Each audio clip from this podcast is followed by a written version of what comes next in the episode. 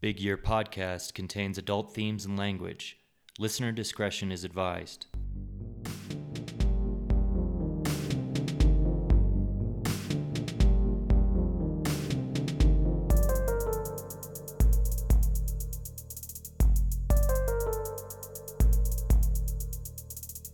The Big Year Podcast is a recovery podcast about making this year your big year to embrace your freedom from alcohol and tear down the limits you put on yourself.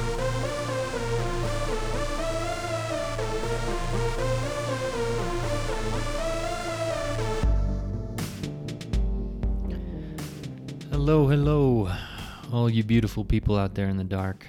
This is Daniel Bell, DB, and that business. And damn, buddy. It's Wednesday, March 8th. I am 258 days without a drink from the date I ditched the sauce, June 23rd, 2022. Uh, we got a wonderful episode coming up for you. Of course, we'll go over the week in general. I think we might get be getting a new addition to the family, uh, and then we'll get into a little bit of this week's news, talking about Viagra and booze out there killing people, uh, drugs and medications in general. After that uh, comes the reflections part of the episode, where I might go into a little about uh, family history, preter- predetermination to be an addict, genetic predetermination, those kinds of things. Um, and of course, towards the end of the episode, we'll be doing my favorite part of the episode, Dear Danny, where I answer listener questions like Dear Abby, but for assholes. Um, but first, let me tell you what's been going on this week. My week, an alcohol free check in with me. I'm doing pretty good, actually. Um, I just got a book for my Kindle. Uh, I do have a Kindle because I travel a lot and it's hard, and I read a lot, so I don't like taking a bunch of books with me. They are very heavy.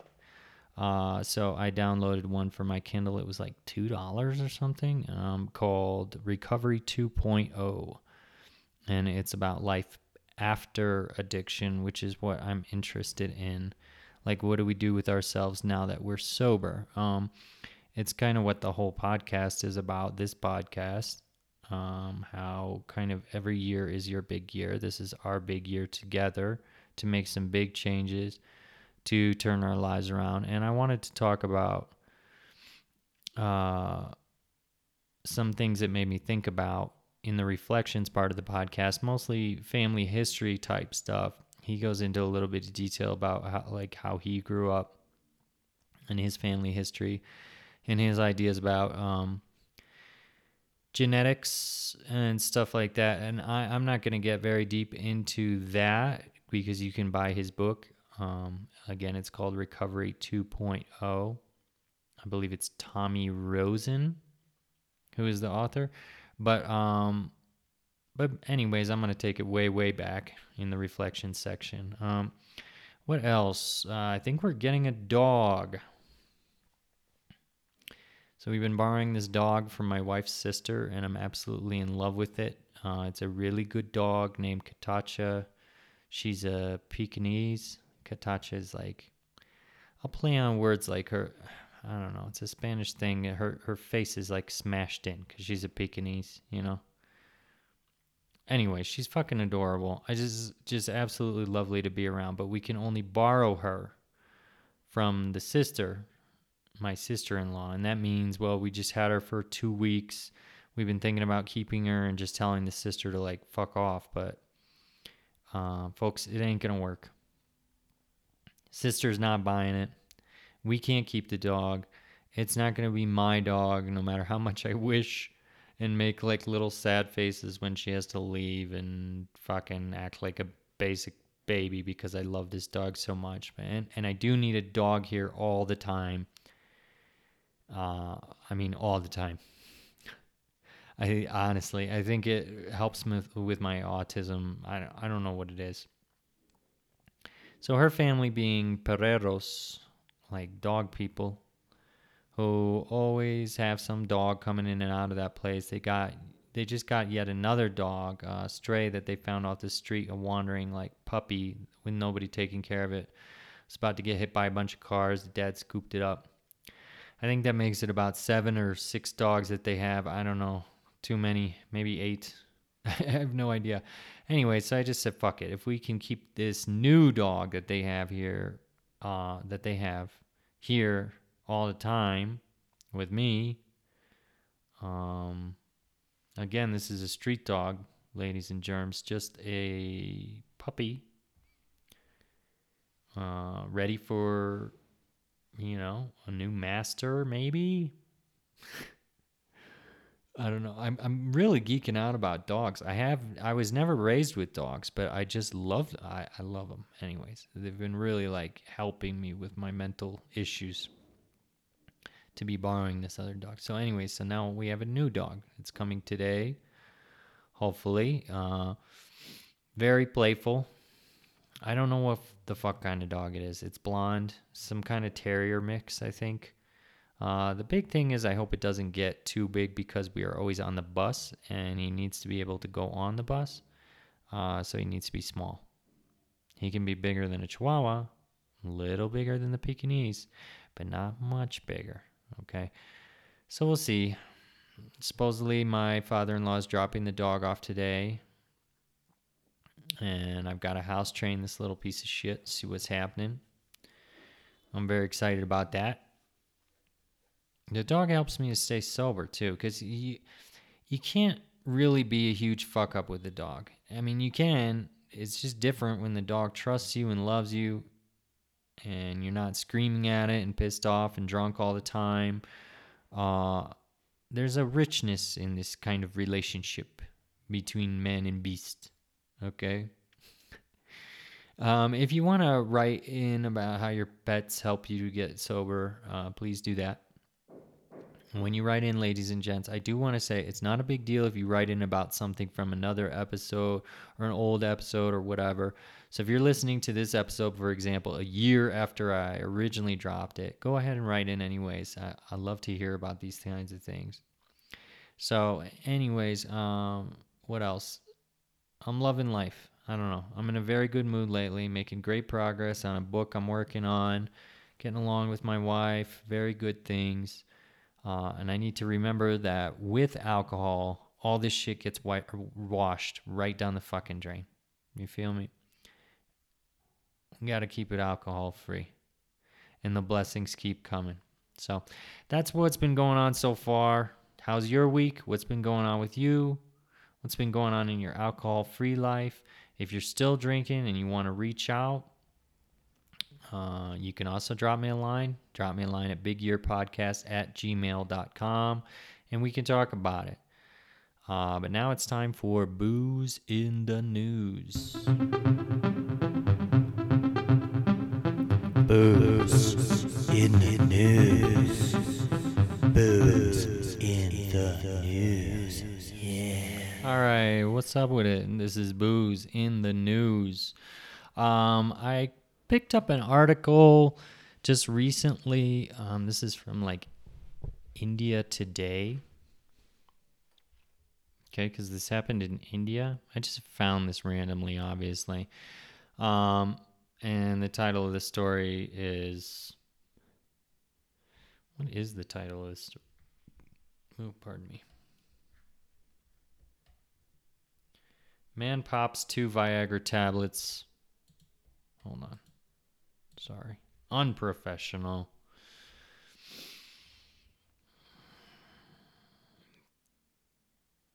Jesus. Okay. All right. Man pops two Viagra tablets with alcohol, found dead a day later.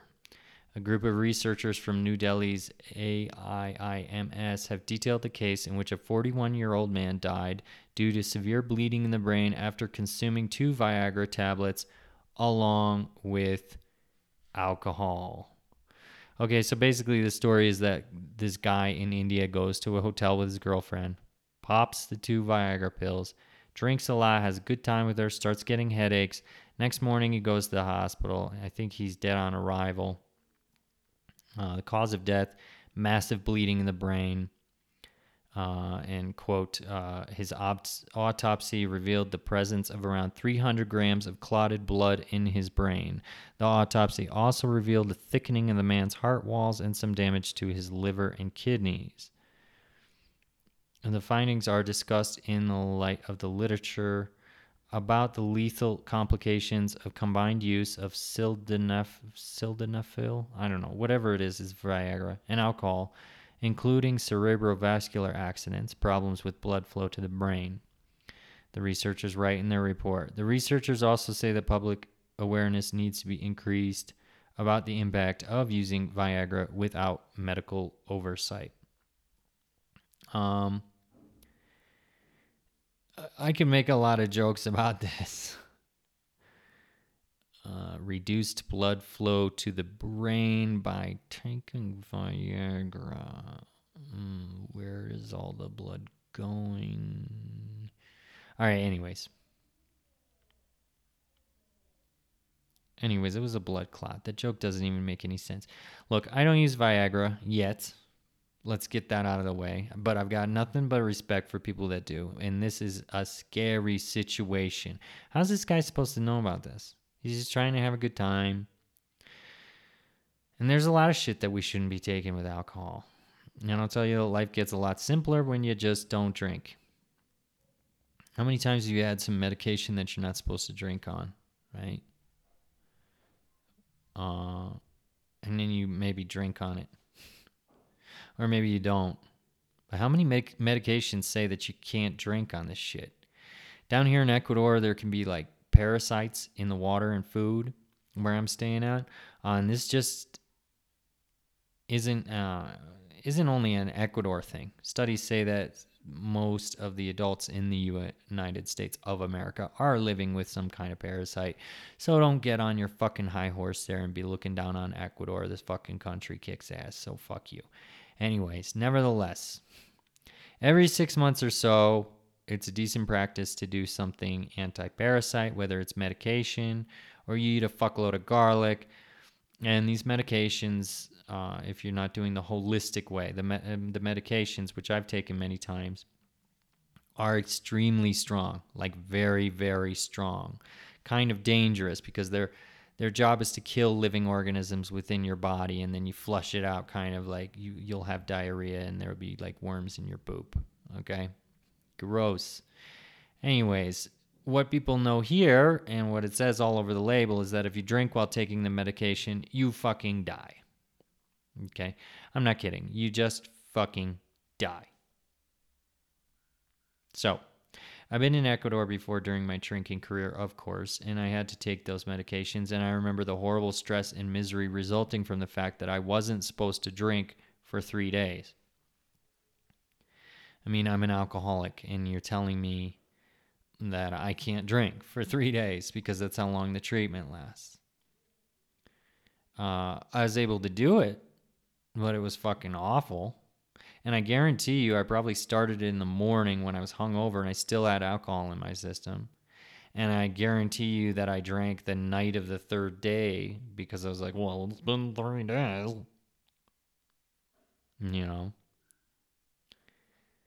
I mean, in the meanwhile, I'm, meantime, I'm taking the medication at the same time as I'm going through withdrawals. Um,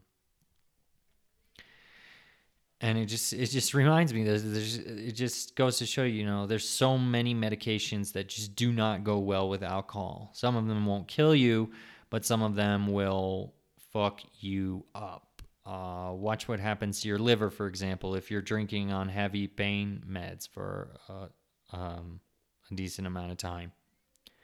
And this shit can fucking kill you, right? And all you're trying to do is make the pain go away, and that's your fucking reward. Make the pain go away permanently. Okay. Um. Wow, there was a huge flash of lightning just then. Or somebody took my picture through the window. Okay. Anyways. No, no, that was lightning. Ooh, you hear that? All right. Anyways, I broke my foot in my 20s. They prescribed me Oxycontin for like a few months because I, I was such a lush. No other painkillers would work. My foot was in so much pain it was ridiculous. I still think they fucked up the surgery. I can't prove it. Um anyways, I was popping those oxycontins and drinking like high gravity 40 ounces at the same time just constantly. And God knows if my liver has scarring on it or some shit. I do know that people I would consider stronger than me uh, with more fortitude have died from combining those things. Not even remotely recommended. Um, and I hope through that through my sobriety now, some of that damage has been repaired a little bit. I hope, but I know scarring is also scarring. Um, let's talk about cocaine and alcohol. Like how random? No, I'm just talking about things that go, you know, that together with alcohol become bad news. Okay. Uh, and I stole this the following from Healthline because I needed a quick explanation, and I'm not about to like do a research paper for you guys. But um, according to Healthline, using cocaine with alcohol creates new elements. One of the most powerful of these metabolites is called cocaethylene. This product is stronger than either cocaine or alcohol alone. It increases toxicity to the heart, liver, and other major organs. Cocaethylene also stays around for a much longer time in the body than cocaine, and its toxic effects last longer. Uh, alcohol also slows the removal of another metabolite, ethylbenzoglycolene, from the kidneys. This la- raises the blood levels of cocaine and cocaethylene. Sudden stroke is possible when using both cocaine and alcohol. Um, co- cocaethylene can raise the risk of stroke even more because it stays around in the body for days to weeks. Mixing cocaine and alcohol increases your risk for sudden stroke, heart attack, violent behavior, paranoia, anxiety, depression, and unclear thinking, seizures, liver damage, increased body temperature, intense drug cravings, increase in cancer risk, sudden death. People who use cocaine and alcohol are also more likely to have injuries or adverse reactions and visit emergency rooms more often. Now, fellow cokeheads listening to this podcast, first of all, if you haven't heard of cocaethylene, look that shit up. Look it up. Go now, look it up. So, say you just got an eight ball and you're ready to hit the slopes. Okay ready to do a little bit of skiing. Um, what's the absolute best way to not go completely insane from a night with your best friend, this little white powder that you fucking shove up your nose? That is cut with fentanyl nowadays and will fucking kill you. All right, people drink, right? And when they start drinking, they keep drinking. Because the come down from Coke is pretty fucking nasty right?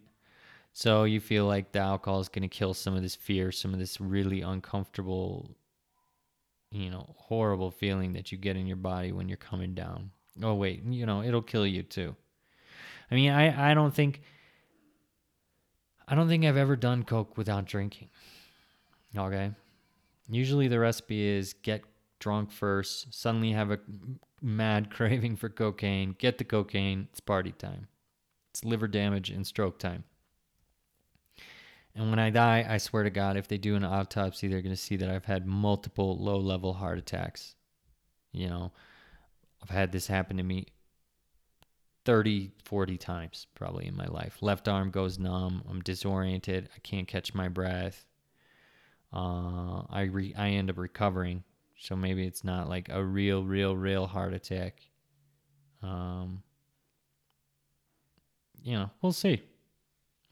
Anyways, that's fucking illegal drugs with alcohol. What about the legal ones, like this Viagra story? I'm not going to go into it, but if you don't already know, look up the effects of uh, alcohol with NyQuil, for example. Look at it with ibuprofen. I mean, all the way down the board, alcohol takes other shit and makes it more dangerous. Okay? So be careful out there. If you're still drinking and popping that Viagra, just fucking don't, I would say you know Put you're drinking only at times when there are no other substances involved. And then maybe you'll realize that this kind of separation is kind of pissing you off. You're like, well, I can't drink because I'm on Prozac. I can't drink because I'm on Viagra. And yeah, it causes fucking dissatisfaction in your life. Because alcohol is a fucking jealous bitch, wants you all to herself. And ain't going to be satisfied to be left down in the cold when you're taking medications for the other things in your life, right? Which, you know, when you pair them with alcohol, will increase your mortality rate or your possibility of dying. Okay. All right. Enough depressing shit. I just wanted to bring that up. I thought that was a very interesting article. Viagra and alcohol. Who'da thunk it? All right. Now it's time to go back in time with reflections. Reflections. Reflections. Reflections. Shut the fuck up. All right, it's reflections time, motherfuckers. Let's get in the time machine and go back, back, back in time. And I hope there are none of my family members that listen to this episode because I might say some things that they take offense to, but it is from a place of love. You may have heard this idea that a family history of alcoholism can sometimes predetermine whether or not you're going to be uh, an alcoholic addict or just an addict in general or have problems with addiction, whatever you want. Some people talk about genetics. Some go so far as to say it's a disease that gets passed down uh, from other family members. I don't think science supports that, but go ahead, go with that if that's what you believe. Uh, if we want to talk about disease being something like dis-ease, which I've been reading about in this Recovery 2.0 book uh, that I just picked up, that not being at ease in your own skin is something that can be passed down. I'm on board. Dis dash ease. I love this concept. Isn't that, I mean, that's why I started with all this fucking bullshit. I didn't feel comfortable in my own skin. I wanted to escape. Okay. So, anyways, let me tell you what I know about my family. Okay, let's start with my father's side. I know for a fact that my father is an alcoholic. I've drank with the guy several times. Uh, for his entire life that I've known him, um, the man has been irritable or ill at ease without a drink. Now, he has told me about his father, my grandfather, being the guy at the party with the lampshade on his head, telling jokes, the life of the party. Um, he has been portrayed as rarely seen without a drink by my father. So, this is my grandfather, who I never really knew, by the way. Uh, he died when I was two, or maybe right before I was born, somewhere around then. I have, I have no memories of him. My grandfather was in the Navy in World War II. My father was in the Navy. You could see this kind of theme going, um, like father, like son. My grandfather died of heart problems, uh, which some people assume were alcohol related. Mainly me. Nobody ever talks about this. But I mean, he died in his 60s, supposedly a huge drinker. We know that alcohol contributes to heart disease. So I don't know. My grandmother on my father's side seems to be a teetotaler as far as I'll, I can, as far as I know. Um, I did get to know her. I've never seen her with a drink. I never saw her with a drink in her hand. She's dead now. Rest in peace. Uh, my grandfather's brother was a pretty big lush, I hear. Um, I don't know how much more on my father's side than that. Okay. I don't know about any great grandfathers, anything like that. And my mother, my mother doesn't drink at all, really. Um, I've seen her tipsy maybe once or twice in my life. And I'm real, you know, observant of that shit. And I was around her a lot when I was in Ohio, you know. Uh, I've been around her a lot in my life. A whole lot. I mean, she basically raised me. But she yeah, she just doesn't drink. Um she knows my father's an alcoholic and that alcohol has brought her a lot of pain in her life. So maybe she's free of that burden, you know, by virtue of seeing the harm that it causes. Now, my mother says that she's addicted to Coke. Okay. Coca Cola. but seriously, she she she says that she's addicted to Coca Cola, um, and I gotta respect it because I know you can be addicted to almost anything in this world. Addiction brings pain and suffering, and soda is real fucking bad for you, or pop as we call it in Ohio. Uh, so fine, okay. My mom, the coke addict, shameful. Anyways, her dad uh, my maternal grandfather. I don't know much about him. She didn't really get along that much with him. Um, I had this pleasure of spending hours drinking with her mother, my grandmother, however, who loves who loved rest in peace, grandma, who loved gossip and a tall glass of Lambrusco wine, which I thought when I was young was like this expensive wine and I don't know how to pronounce the brand, but it's like Riunite or Riunite. I think it's Riunite.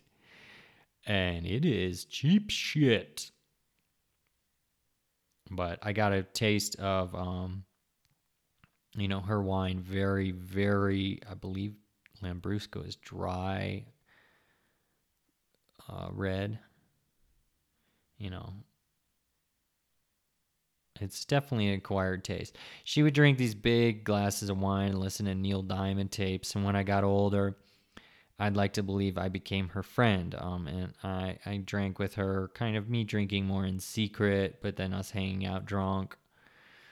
Uh, I remember drinking a whole bottle of her Lambrusco and promising to replace it when she got upset about it. Um, I do remember that. Like, oh, go to the store, Grandma. But why would you do that? I so maybe that's a clue that she was drinking more than I thought. I don't know. I don't know if she was an alcoholic. I have no idea. No clue. Not gonna throw that judgment on her. Um, she was cool as fuck. Cool as fuck. Sorry, and I miss her very very much. I'm trying to learn how to enunciate during these podcasts because I mumble. It's part part part of that wet brain that hasn't gone away yet. Um, I have heard that my mother's grandfather died in a mental hospital. I used to think of this sometimes when I was losing my mind from fucking alcohol abuse and associated mental pain that comes with that. I thought it might be my destiny. I really did. Now, luckily, that thought is so fucking foreign to me, I can't even explain it. Like, it's not going to happen in any way, shape, or form. Okay? As far as my siblings, uh, I have two sisters. One doesn't drink really, as far as I know, or she hides it. But yeah, I, I don't think so. She did marry an alcoholic, and that brought her, like my mother, a great deal of pain. And they divorced. Um, and we love him very much, so it brought us some pain too, the rest of the family.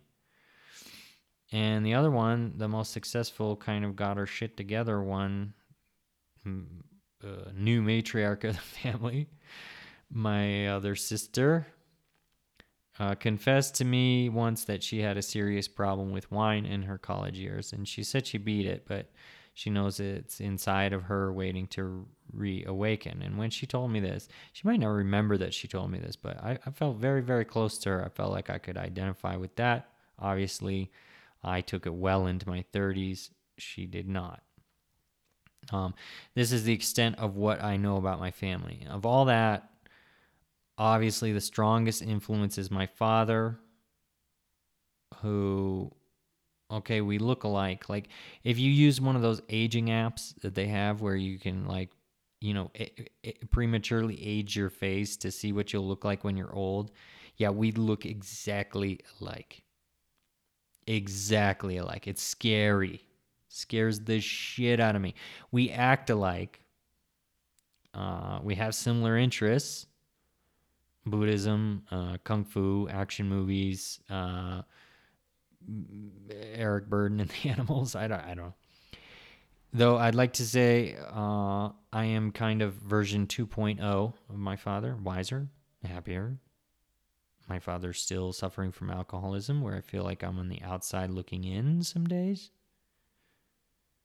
For you big A guys listening to the podcast, you just said, yeah, right.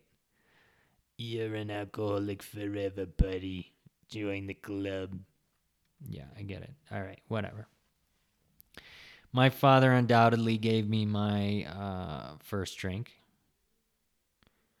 I believe it was when I was like six or so, maybe five in New York. I do remember this. We were watching TV and he had some beer and I was allowed to try it. Um, I he's uh, also gave me sips of like Jack and Coke and stuff like that or Jack Daniels just straight. I remember he used to try to do the O'Doul's non-alcoholic thing when he was home. Sometimes he was on like an O'Doul's kick for a little while. Uh, he traveled a hell of a lot, and that tells me that this was a man that was conscious that being drunk at home wasn't the best idea and was searching for ways to enjoy beer without the hassle. Probably a hassle from my mother. Um, and so he fucking got some of that O'Doul's.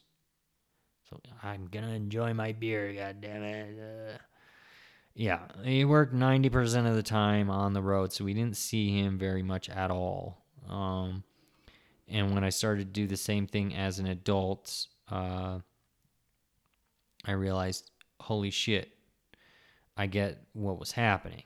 Um, and by when I started to do the same thing, I mean the uh, traveling a lot for work.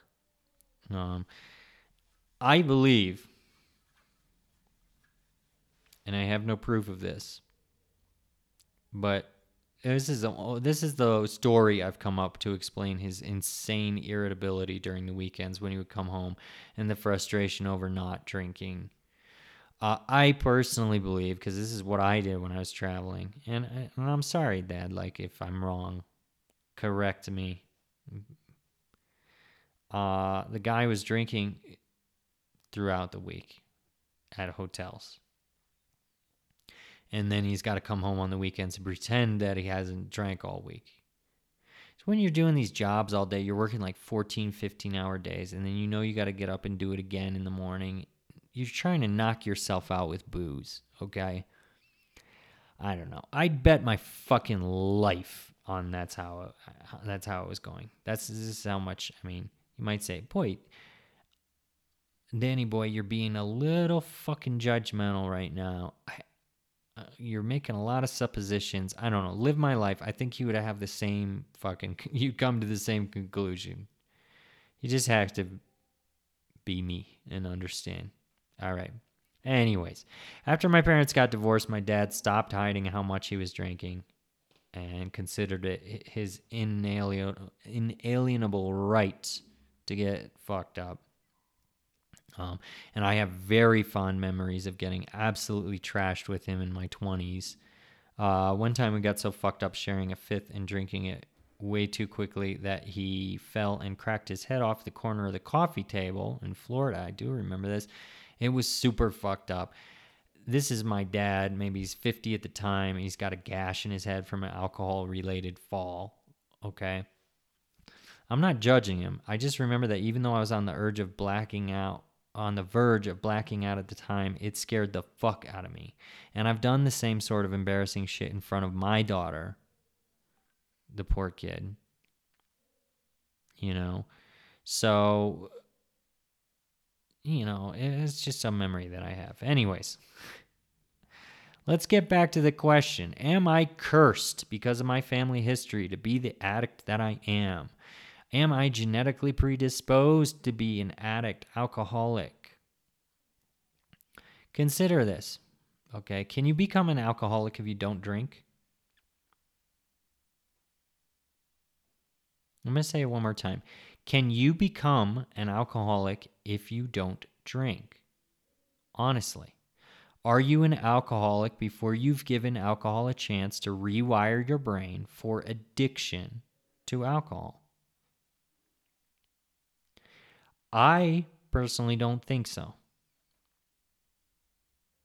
Maybe you do. We can agree to disagree. Please send me an email. We can get deeper into this. Here's another question. Because of what you've experienced in your family, what you've seen, is it possible that you will, because of that influence, take to alcohol and drugs faster than other people?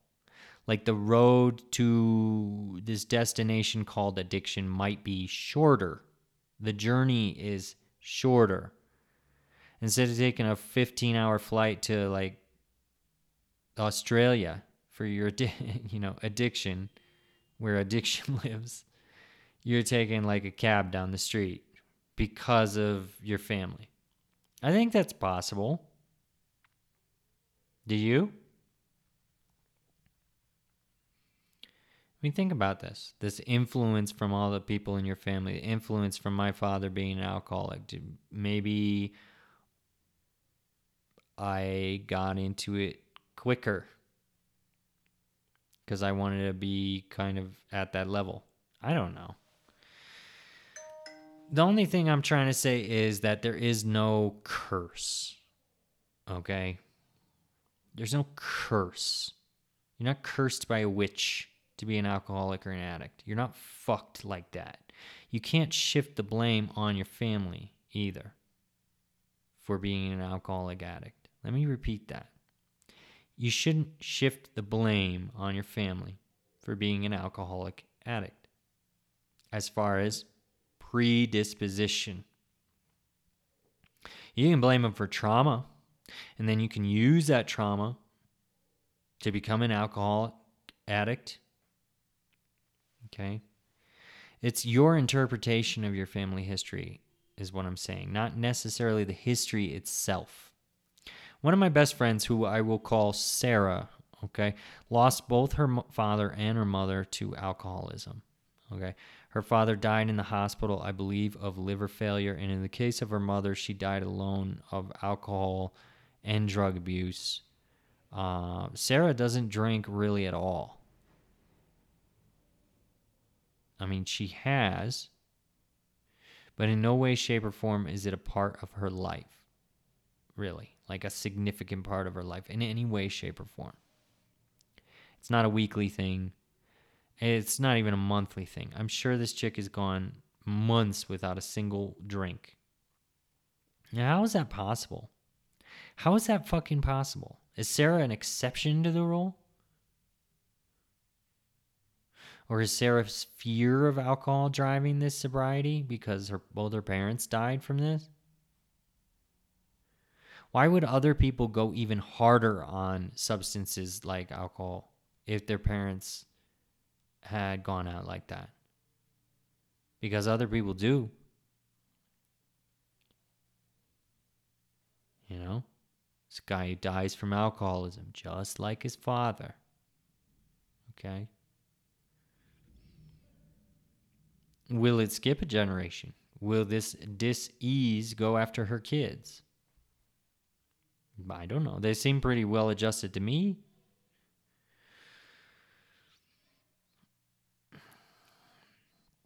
This is what I think is more likely. And I want you to take this if it serves you or throw it out if it doesn't. I think a history of alcoholism in your family is a factor. I think depending who you are, this factor can be from 0% to absolute high end 20%, the reason why you are an alcoholic. In my life, I barely think it's a percentage point at all. There are so many other factors to consider peer group, uh, situations that you've been in, traumas unique to you, beliefs formed from your unique experiences that you've lived through. I don't think I would be exaggerating to say that there are more than a thousand other possible factors. And I think science will back me up on this the more time goes on. Okay. The point is, you're not cursed. You're not genetically predisposed for shit. Or if you are, it's it's like a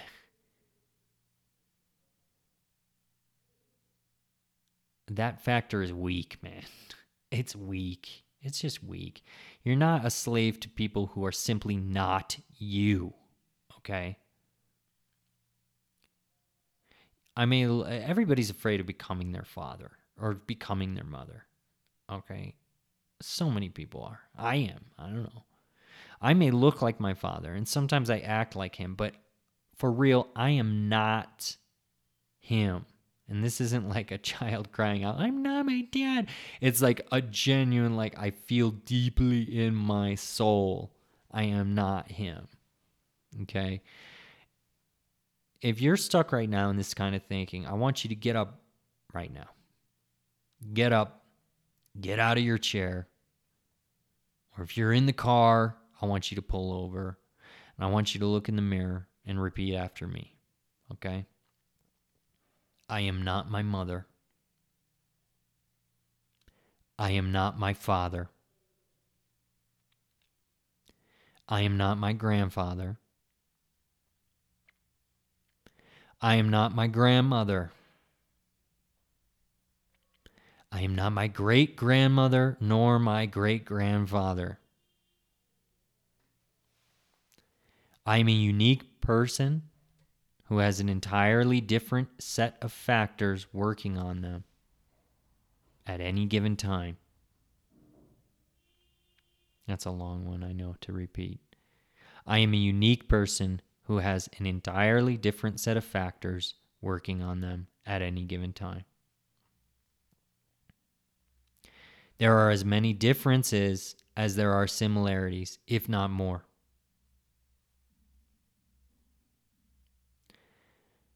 I'm not condemned by the past. I'm not condemned by factors that existed before I was born. I may be the first in a long line of healthy individuals who will learn to love themselves. All right. Hard to repeat that one yo, if you did, props to you. I don't know. I mean, I didn't exactly plan this out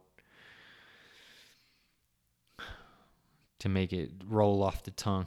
You know what I mean? So, anyways, if you feel anything about what I'm talking about, if you have something to say about genetic predisposition, you totally disagree with me, you want to, you know, throw in your two cents, or you want to debate with me, whatever, drop me a line, bigyearpodcast at gmail.com. All right, that's reflections.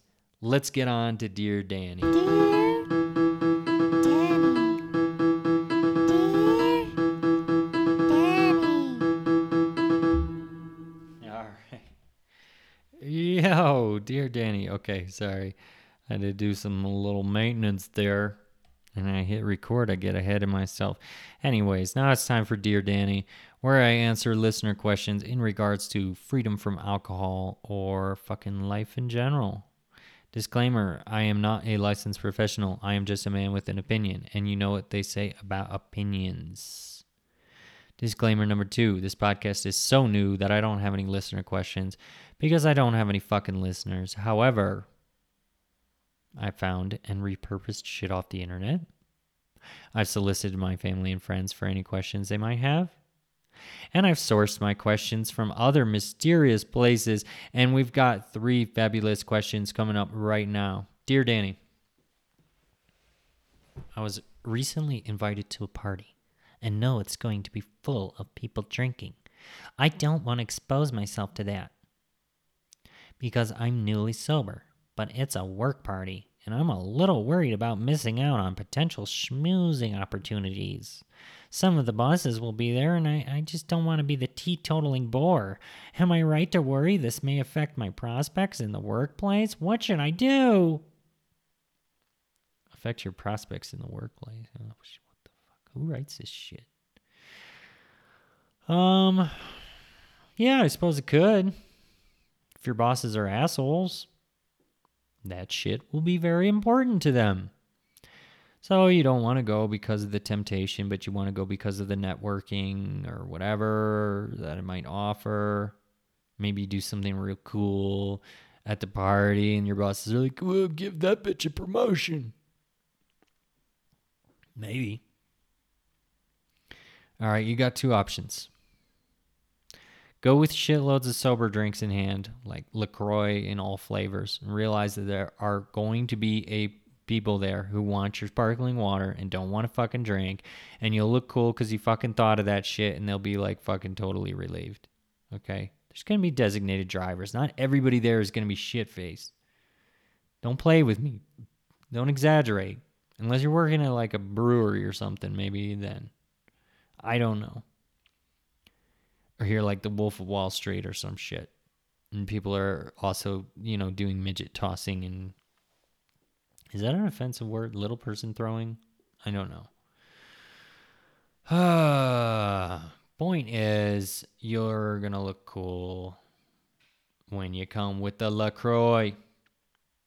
And then when you're there, you can stay sober and watch your coworkers, and there will always be one of them that makes a fucking ass out of themselves, right? And then you can step in and you can handle that shit. Save the day. All right. Other option. Say you don't want to go. It's too risky. We're not going. Fuck the work party. Work parties are shitty, anyways. You can fucking stay home and you can work.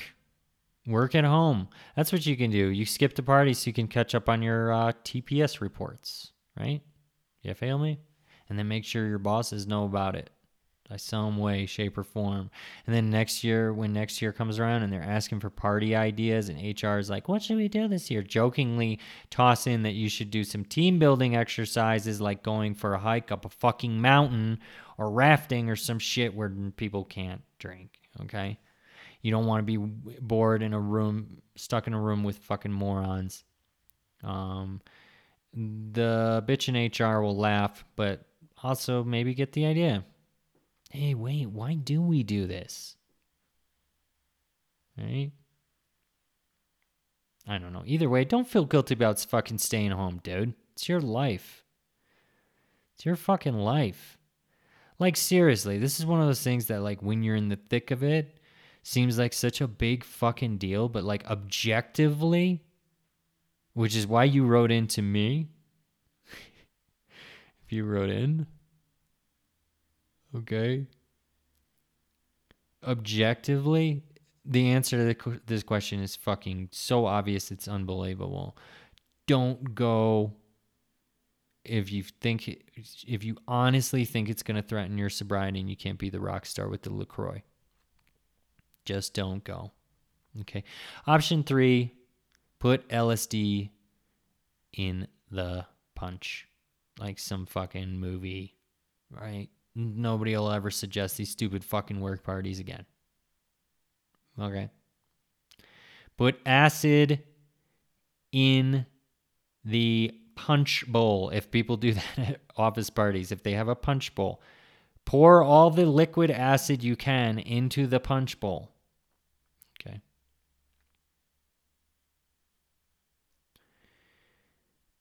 Anyways, obviously, I hope you realize I'm kidding. I shouldn't have to do that disclaimer. In fact, I think I'm just going to say shit from now on and not do a disclaimer. And if somebody sues me because they drugged all their coworkers, uh, like, that will be the highlight of my life.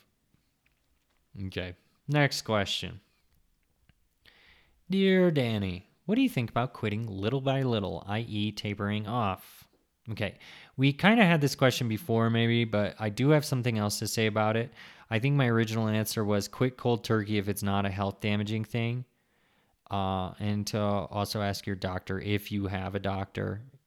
If you suspect that it's going to damage your health, then ask somebody that's not me. Okay. But I'm going to speak right now for the people for which it is not life threatening, i.e., they will not go into seizures if they quit drinking. If this is you, listen up. I tapered off, okay? I felt I had to. I tapered off in a week. I went from around 10 drinks a night, I think at the time, to six, to four, to four again, probably, uh, to two, to one, to zero, something like that. Okay. And this is every day because I drink every day when I was drinking, every single night. Okay. And I did all that within one week about. Okay. I had suspicions because I've had some nasty withdrawals before that going from 10 or more drinks nightly to zero was going to cause some serious problems. Um, and I did the same with cigarettes, you know, within a week. Why do I keep talking about a week? Why week? Why why do I say a week, a week, a week, a week, a week? Because I worry that there's some motherfuckers out there, and you know who you are, who are trying to quit smoking or quit drinking, tapering to your quit, and it's been a fucking month. Okay? You've smoked two cigs a day for fucking like two weeks, three weeks. At this point, you got to look yourself in the mirror and be like, Am I fucking serious? Am I serious right now? Because you can't stave off that pain forever. And there's going to be pain. All right. Unless you come some kind of Zen master and you really can do like the Allen Carr or this Naked Mind thing where you just like wake up and you're like, oh, suddenly you'll never miss alcohol again. All right. I'm gonna keep talking about smoking right now for a second because I feel the way the same way about alcohol, but uh, this kind of analogy or the way I'm gonna talk about this makes more sense with cigarettes. Some people quit smoking with cessation aids, that is like uh, nicotine patches, gums, those kinds of things, but it always includes some kind of nicotine. And some people might quit drinking eventually by cutting down to one beer a night and then zero. But these people, and you can send me an angry email about this. If you quit with a nicotine patch or something or nicotine gum, God bless you. And maybe you'll still agree with me about this. But that these people are trying their hardest to avoid the discomfort of quitting, but the real physical discomfort of quitting, even if you smoke one a day, is going to hit you regardless. There's no avoiding it. If you're on stage three, like the final stage of the patch, I've done the patch before, and you rip that bitch off and you're like, well, I'm done now. You're still going to be fucked up for the next week, period. I'm speaking this from experience. If you have a different experience, I believe you, man. Whatever. As long as you're being honest with me, transparent, real, like look in the fucking mirror, burn your own eyes out with your own penetrating stare, real, and you can tell me different, all right. Send me an email. Like I always say, send me an email. This is my opinion. But yeah, so I say, yeah, go ahead, taper. But get it over with. All right? Don't delay your happiness. Don't delay that freedom that you're going to get that's coming for you. I believe what Allen Carr says in the easy way to quit smoking. That is if you don't that you don't quit smoking by hanging on to nicotine. He doesn't believe in the patches and gums and all that shit. It's like you don't quit drinking by hanging on to alcohol. Okay? Cut this shit out. The sooner the better because there are still struggles ahead. There are other kinds of struggles. Quitting it completely, having no nicotine in your life, no alcohol in your life, that's the 101. Okay? That's that's your stage 1. Stage 2 is like, well, what do I do with myself now? Stage 3 is like, holy shit, I'm miserable again. My dog, my cat, my mother, my grandmother died that same day. What the fuck do I do in this situation? That's like stage three. I mean, there's so much other shit to deal with. There's still struggles ahead. So you need to ju- kind of get to those struggles as quickly as possible, is what I'm saying, so that you can get to that freedom that you desire, that lack of want that day where you wake up and you're like, you know what? I actually legitimately don't want it. Like it's not like a, I don't want this. Get it out of my life. It's like I I legitimately don't want this. Calmly, you'd say that. So, like I said, if it's not threat life threatening, taper. But taper off. Keep your taper to one week. Okay. Anything more than that is fucking playing games. Next fucking question. Dear Danny, I quit drinking and now realize that I need to quit smoking. However, I'm afraid that the stress of quitting smoking will cause me to return to drinking. I'm trapped. Help. fuck that voice. Ugh. Uh, help. Another, now we're getting back into smoking again. I love this. I love these questions. Because I am smoke free, man. I'm proud since October. I am so proud of that. I'm almost more proud of that than um than alcohol. I've been smoking as long as I've been drinking, maybe a little bit longer. And uh it's been a bitch, dude. It has been a bitch. Okay, so anyways, the question was, I'm afraid of that the stress of quitting smoking will cause me to return to drinking. I feel trapped. Help. Okay. I empathize with your question. Big time. For every person, it's going to take a different amount of time. Okay.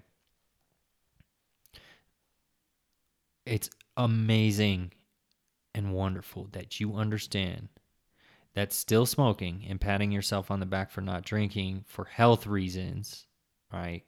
We quit drinking, a lot of us quit drinking for health reasons, but you're still smoking cigarettes. It's fucking stupid, right? It's fucking stupid. AA might not want to say this, but you know, one of those things has a higher probability of killing you than the other. One is technically worse as far as mortality is concerned, as far as the statistics tell us. Okay. And that one is a little puffy, puffy cigarette, that little fucking rolled piece of shit with the piece of shit devil shit inside of it that when you smoke it fucks your shit up. Okay. Cigarettes might not affect your family life or your job or other things that alcohol affects though nowadays it does increasingly does affect your job because of you know non-smoking mandate. I mean my buddy just got a job at a library and he can't be a smoker. He can't go outside to smoke. Like he just can't be a smoker. That's fucking crazy to me. I would like smokers are so hardcore they just be like well fuck i don't care what my master's degree is in. I ain't fucking working there. I'm fucking working there. I don't care what i've been studying for for the last 15 years. Fuck that place. Seriously that's how hardcore smokers are, yo. Anyways, it may not have the same kinds of effects that alcohol has on certain areas of your life. Maybe you're in prison right now saying, this dude doesn't know what the fuck he's talking about. I drank a fifth. I fucking murdered my neighbor with a fucking sawzall. All right. All right. You win. But I'm going to say it loud and clear. You know, and I know, at the very least, we need to quit smoking. Okay. I quit last year, like I said. It's been fucking hard, hard, hard.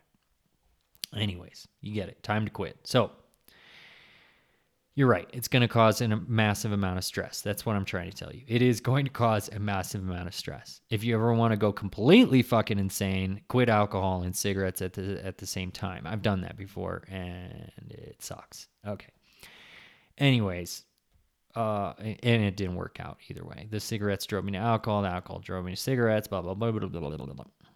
Anyways, what it comes down to is two factors: time, which is how far along in your recovery have you come, so that you can handle stress a little better. You are more resilient. For most of us, that's gonna definitely be, definitely gonna be after a month without booze, and probably more months after that. Um, for me, it was around four months, and that's cause, and that's only because it would have been way more months than that. It's only because I was training fucking jujitsu like a fucking asshole, and just completely out of breath, watching people run circles around me. Uh, could not fight, could not roll. I mean, it was it was rough, and I was like, this shit has to go. This shit has to go. I cannot do this thing that is physically good for me if I am still smoking. Okay. Um, I also started running around the same time.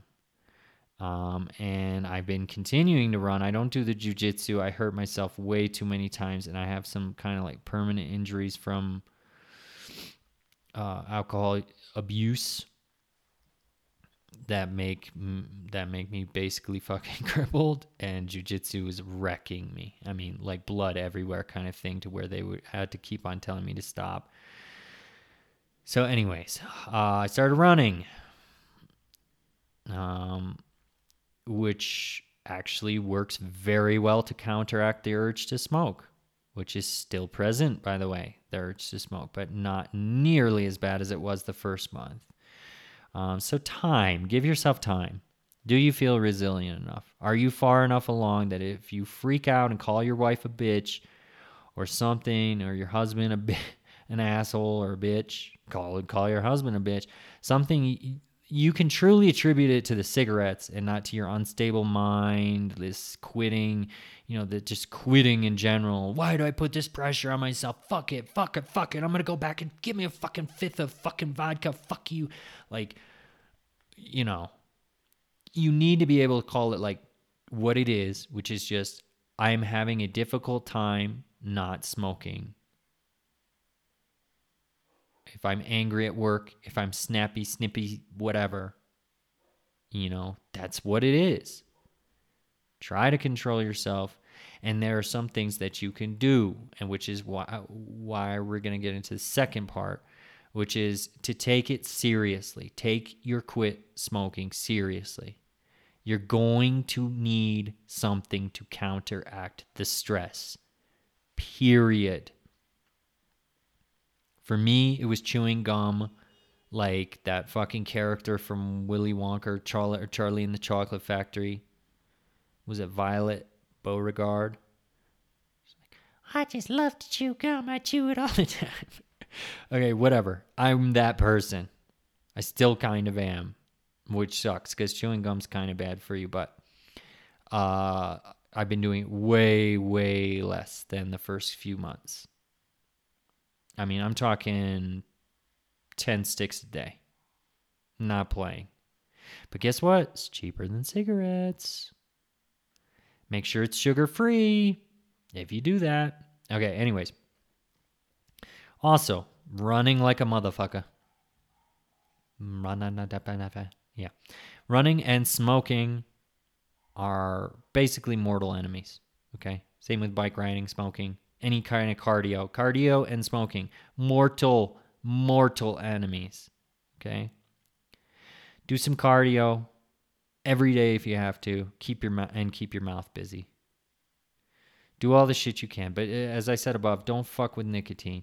You ain't quit if you still on nicotine. I'm sorry. You can go to vaping. I went to vaping for fucking year and a half, and all it did was make me wheeze. Okay.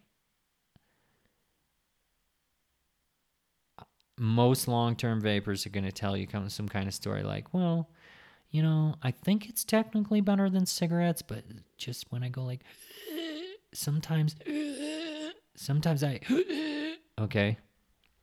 I mean, it's ridiculous.